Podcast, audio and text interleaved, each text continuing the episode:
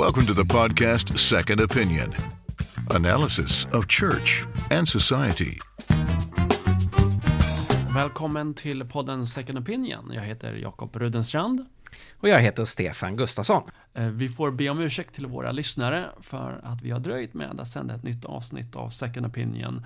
En del av er kanske har trott att eh, podden har gått i graven, men eh, nu till precis efter påsk så kan vi gott säga att vi har återuppstått eh, på nytt med ett, ett nytt av, avsnitt. Vi har haft en ganska så intensiv vår där, där du Stefan har rest en hel del, varit med i olika debatter och föreläst och undervisat i en, eh, många olika kyrkor och vi har också avslutat eh, det femte kurstillfället med Wilberforce-akademin som ju är vår eh, vår utbildningsprogram för unga kristna som är intresserade av opinionsbildning och eh, samhällsdebatt och idédebatt. Eh, eh, det kommer ett eh, nytt kurstillfälle eller en, en ny termin som eh, sätts igång i september. För, så för de, som, de av er som är intresserade av att lära sig mer om hur man som kristen kan, kan vara med och påverka samhället, hur man skriver debattartiklar, hur man analyserar eh, politiska och kulturella trender och hur man är en konstruktiv samhällsröst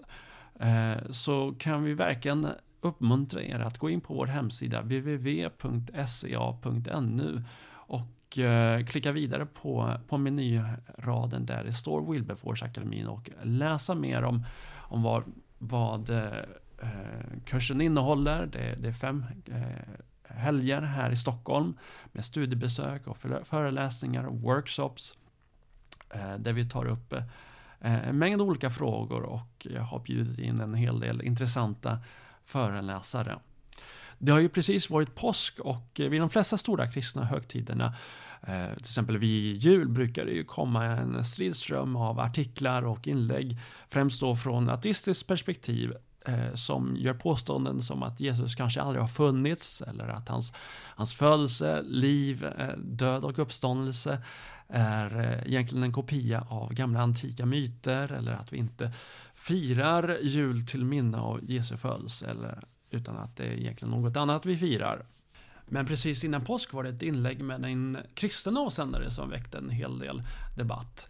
Eh, den 6 april så skrev den katolska religionsfilosofen Martin Lemke en artikel i tidningen Dagen med rubriken Jesus tog inte straffet för våra synder och, och inte oväntat så väckte en hel del eh, reaktioner eh, och idag så publicerades eh, flera Eh, svar på hans, eh, på hans artikel där han driver tesen att eh, det ställföreträdande strafflidandet, alltså tanken på att Jesus skulle ha tagit eh, straffet för våra synder på korset när han dog på korset egentligen är en, en falsk lära, att den inte hör hemma i kristen tro, att det är eh, faktiskt till och med eh, en heretisk hädisk lära som, som vi borde göra oss av med.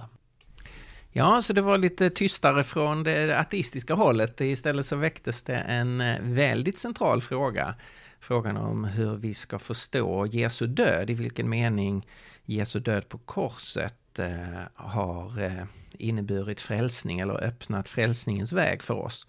Så det är ju verkligen en fråga som är värd att reflektera över. Nej, men han, mm. han, han tar upp just att den, att den dominerande teorin under kristendomens första årtusende var att Jesu död var en lösensumma för att Satan skulle gå med på att släppa mänskligheten ur sitt grepp. Alltså någon form av utbyte eller lösensumma för hur, för hur vi som människor, mänsklighet, skulle bli befriade från, från ondskan.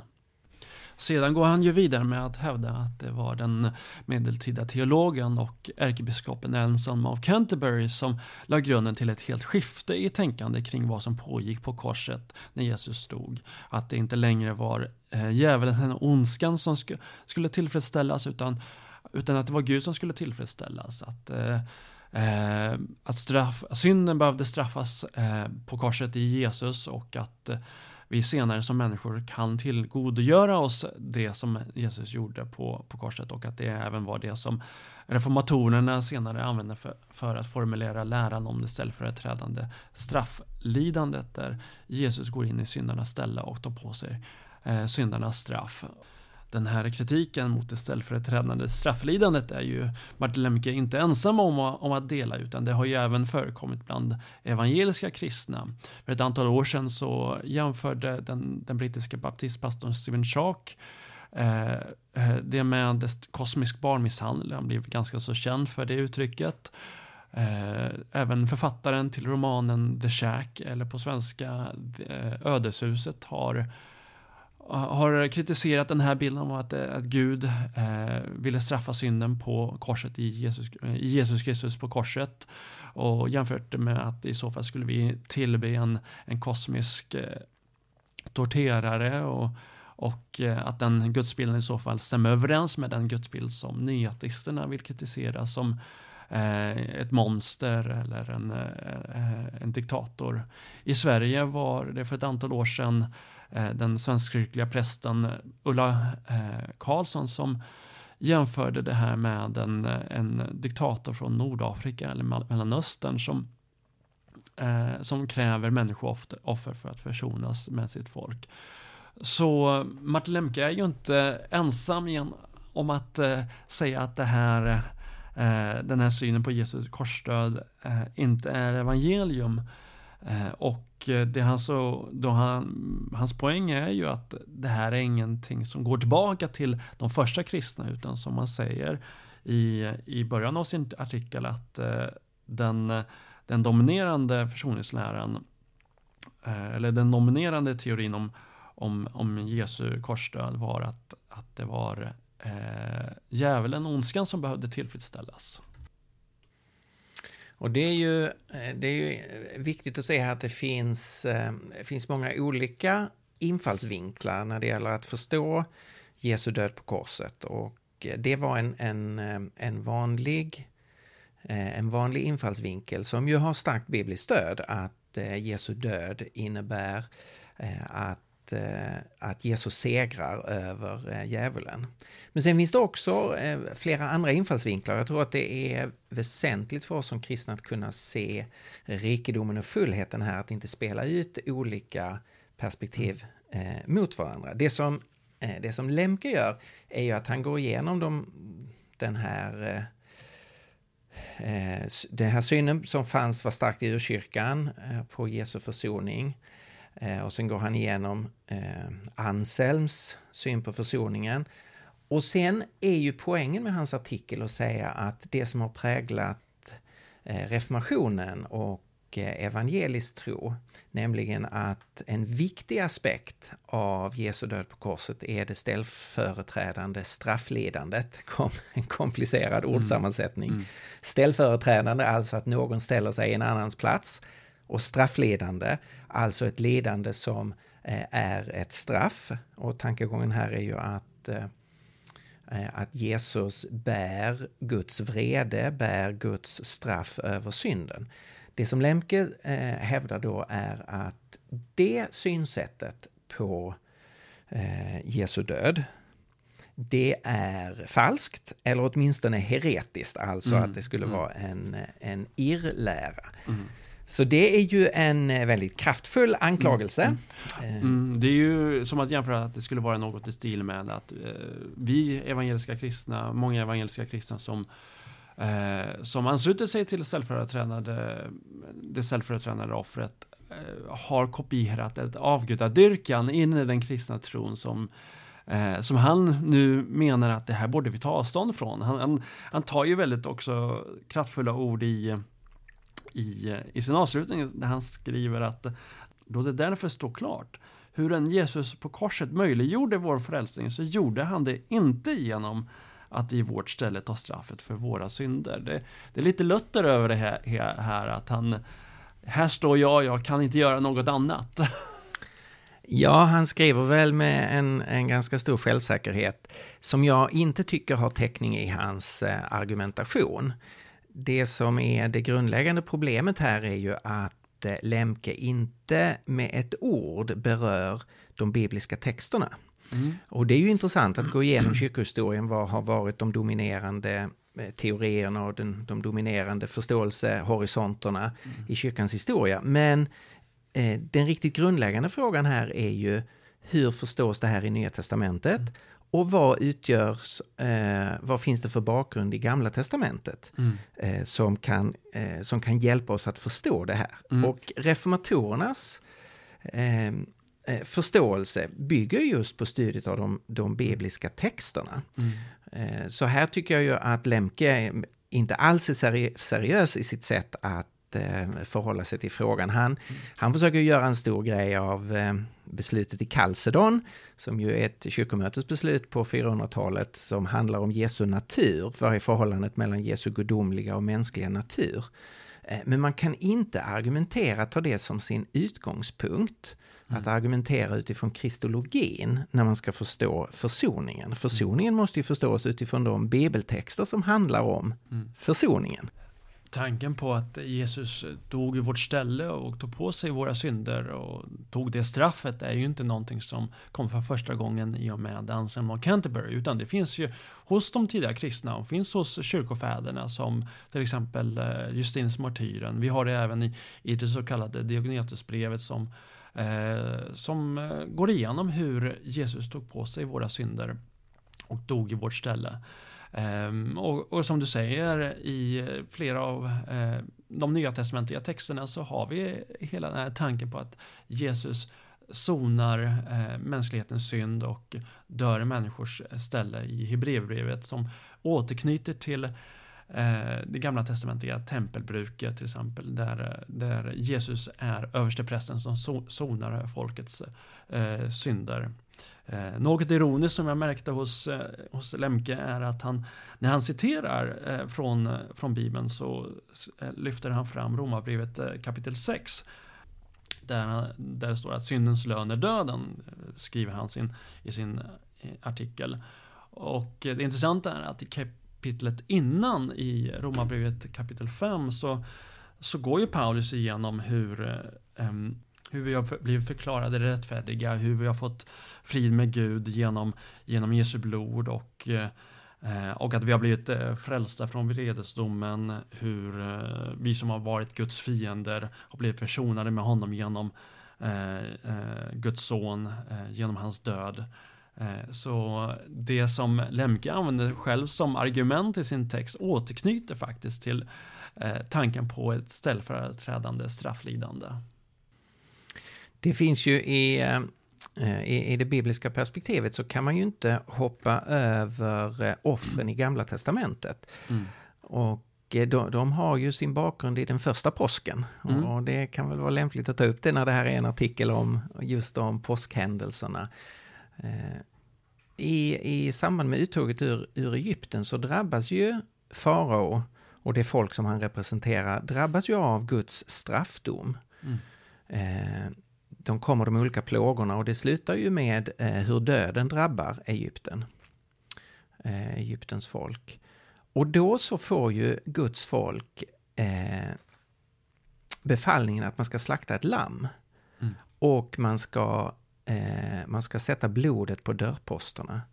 Och då ska eh, det rädda folket från Guds straffdom. Eh, sen blir detta ju en institution utifrån eh, förbundet på Sinai Mm. med, eh, med eh, offren. Och en årlig försoningsdag. Och där- en årlig försoningsdag ju där, Mm. som ju handlar om att man, eh, att man symboliskt så avvänds Guds vrede över synden och synden bärs bort ifrån folket. Mm.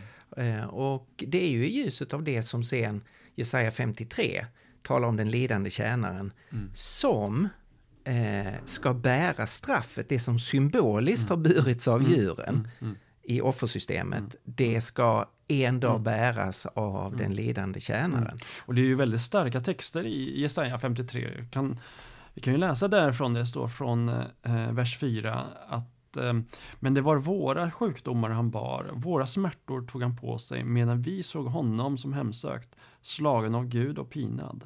Han blev genomborrad för våra brott, slagen för våra synder. Straffet blev lagt på honom för att vi skulle få frid och genom hans sår är vi helade. Så det, det, det alternerar väldigt mycket i den här texten mellan han tog vår plats, han bar våra synder, han blev genomborrad för vår skull, han sonade vårt brott. Det är ofrånkomligt att tanken på ett ställföreträdande strafflidande, det finns i Jesaja 53. Mm. Och det är också ofrånkomligt att Jesaja 53 i Nya Testamentet eh, tillämpas på Jesus, eller mm. Jesu död ses som en uppfyllelse av profetian i Jesaja 53.